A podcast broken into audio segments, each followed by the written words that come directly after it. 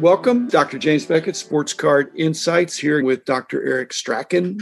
We're going to talk about uh, the psychology of collecting and grading. But first, thanks sponsors Topps Panini and Upper Deck, Heritage Auctions, Huggins Scott Auctions, Mike Stadium Sports Cards, Burbank Sports Cards, ComC.com, and Beckett Media, Beckett Grading, Beckett Authentication. All of us, Eric, are subject to psychology, whether uh, companies or individuals, understanding human nature, even our own human nature, our own self awareness has value. So, welcome to the show. Tell us about, about your background and um, how you got into collecting. Thank you very much, Dr. Beckett.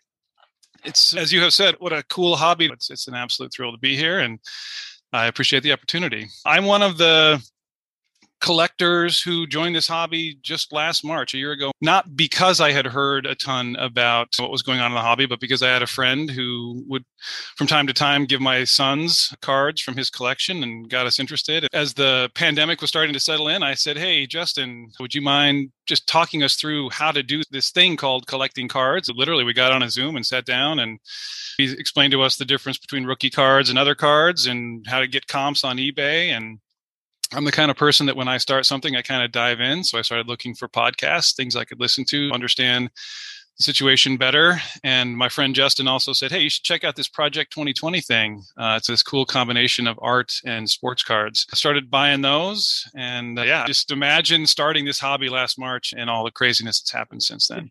Did you not have a childhood experience of collecting? I did not. No. What about uh, my, in, in your neighborhood, or was it the only similar thing is my grandmother collected stamps so i would go to stamp shows with my grandmother uh, which were a thing back then they are not now but yeah no collecting when i was a kid but my sons like to buy boxes of cars when we were in target and all the regret i can feel about that missed opportunity now. I'm wondering since i have you here and we, we get into some of your educational and experience and teaching background but the whole idea of you getting into it a year and a half ago meant I don't know that it'd be an advantage, but you didn't have to unlearn anything. For those of us who've been around for a long time, the the last year and a half has been unprecedented. This could never happen in the old days. Yet we've seen these meteoric price rises and for you, that's the only hobby you've known.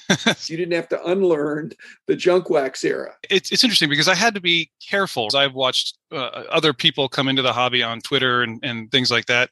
I got in and I started just buying. Oh man. And there is still a nostalgia for me. I started buying Broncos cards from when I was a kid. If I had to get rid of every single card I have, except for one, I'd keep 1976 Topps Randy Gradishar. I think that's an absolutely beautiful card and it would be representative of, of what I love about the hobby. But watching people, they just buy and they're out of control and, and wax prices weren't too bad when we started. You could still get a box of cards. First of all, you could still get a box of cards, period. It wasn't too out of control. So I had to stop and listening to advice, guys like Mike Summer and you and, and other folks just saying, figure out what it is that you want to do. I was lucky in that sense of I started buying vintage Broncos cars just because I thought they were beautiful and they reminded me, you know, either of my childhood or of thinking about my dad and my granddad who loved the Broncos. So I did have that. And, and I got to chase some fun stuff from the modern things, but I, I saw the prices go up and I did sell some Project 2020 cards for a pretty nice profit. Mostly I was just collecting that. I didn't buy a bunch of them and I have my collection now of those cards and, and Broncos and baseball Topps flagship. So it's been fun, but nothing that I ever felt like I was getting close to that kind of addiction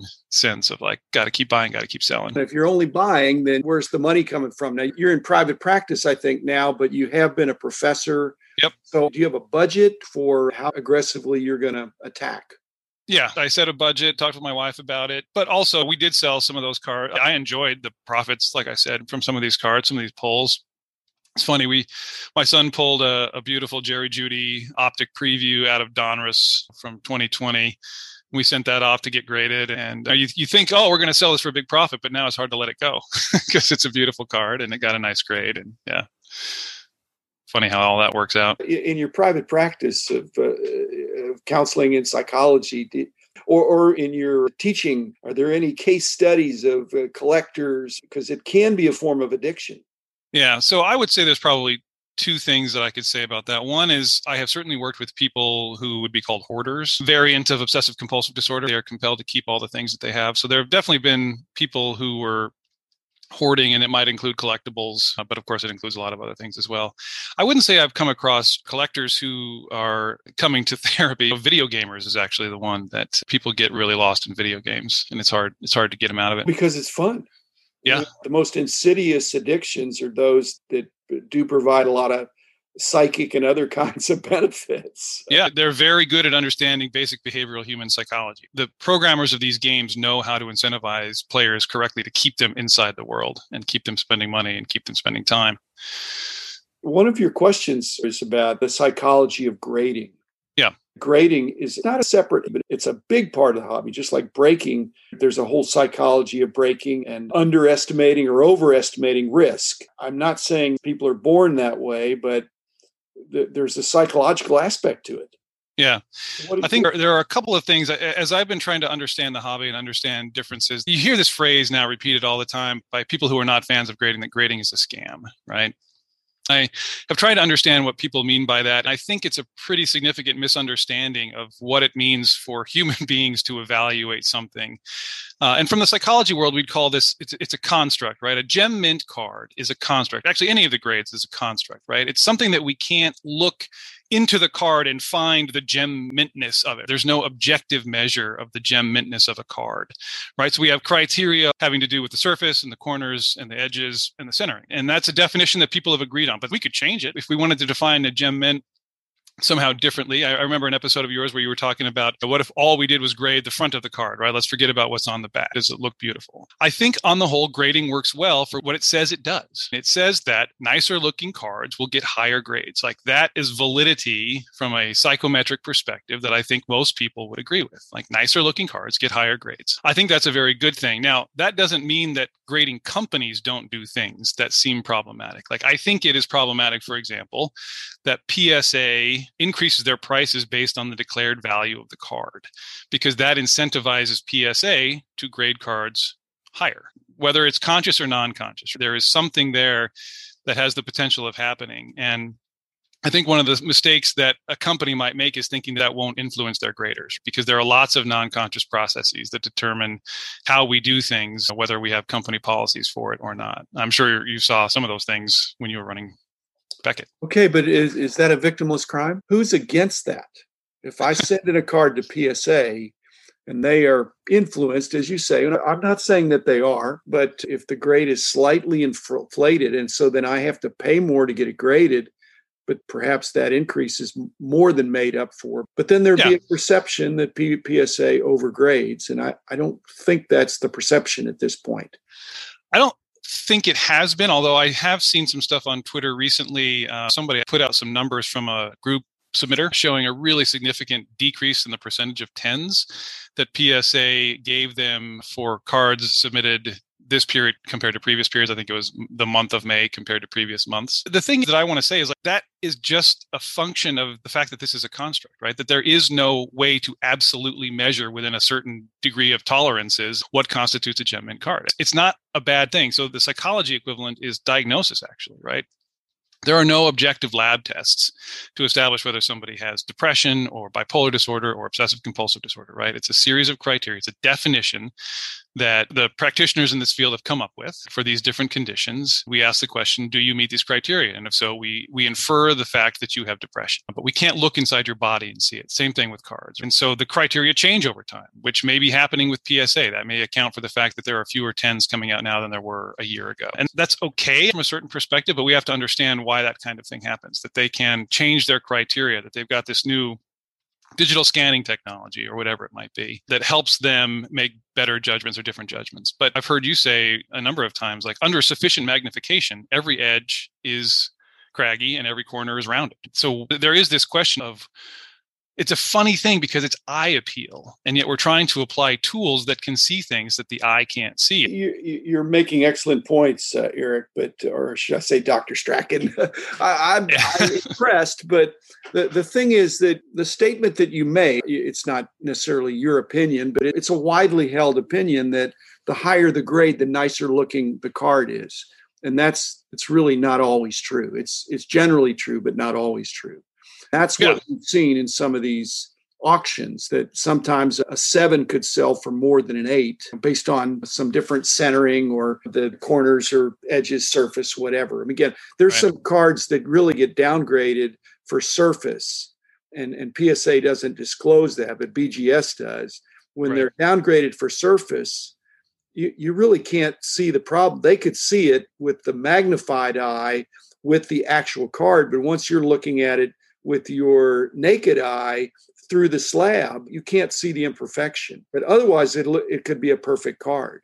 I yeah, mean, I, I have a card that I think I'm not going to sell. I'm just going to keep it because it's a 10, 10, 10, 8, which mm-hmm. means it's got 10 for centering, corners, edges, 8 for surface. I look at it front and back. I can't see anything, but there must be. Now, this BGS label says it's a nine because that eight dragged it down, but it's three right. tens and an eight. And so, so that's interesting. Construct. But again, these constructs are branded by the perception that the label, the construct that's put on this graded card by PSA could be different. They have different persons, but they yep. also have a different system. They have maybe even different equipment. Yeah, that's I completely agree. I think it's a great point that the first thing when people think where should I submit my cards, you should go look at the definitions that the different grading companies have for their different grades. People ask this question all the time on Twitter, should I grade this or where should I send this or why does somebody like PSA over SGC or whatever it might be? But go look at the definitions, right? Because the definitions of a centered card are different and the definitions of, of what constitutes a surface problem sufficient enough to take it from a 10 to an 8 are different. If what you are ultimately interested in is the card, I think you should go take a look at those definitions and say, where do I think the things that I love about this card are most likely to be expressed in these different grading companies, right? Because if it's centering, you're going to make a different decision than if it is these other things.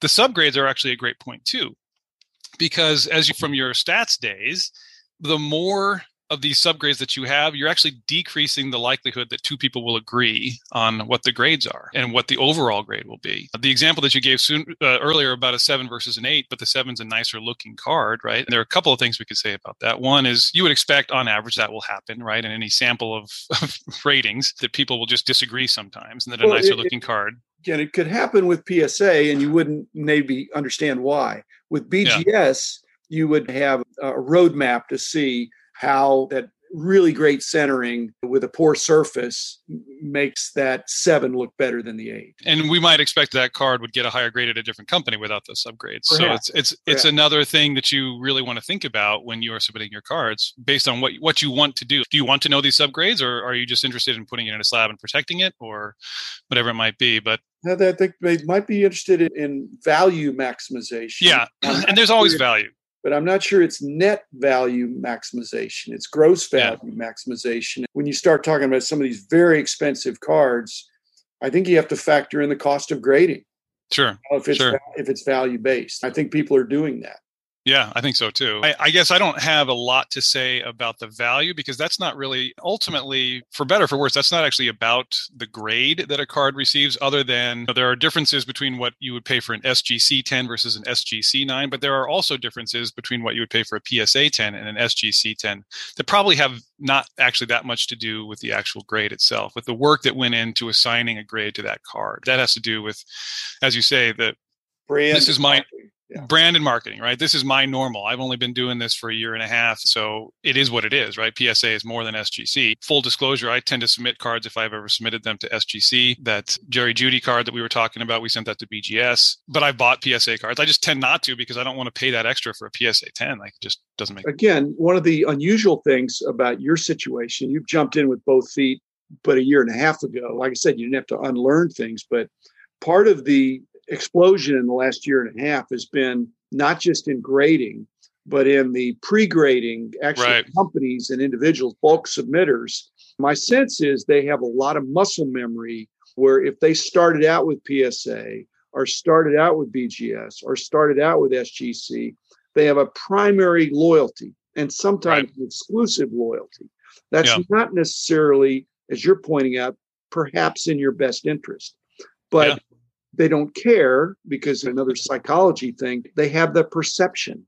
And right. the, the completest idea of being a collector is you want to have all BGS slabs or you want to have all SGC slabs because you like the look of them, or, or PSA because you're flipping them or you're playing into the registry.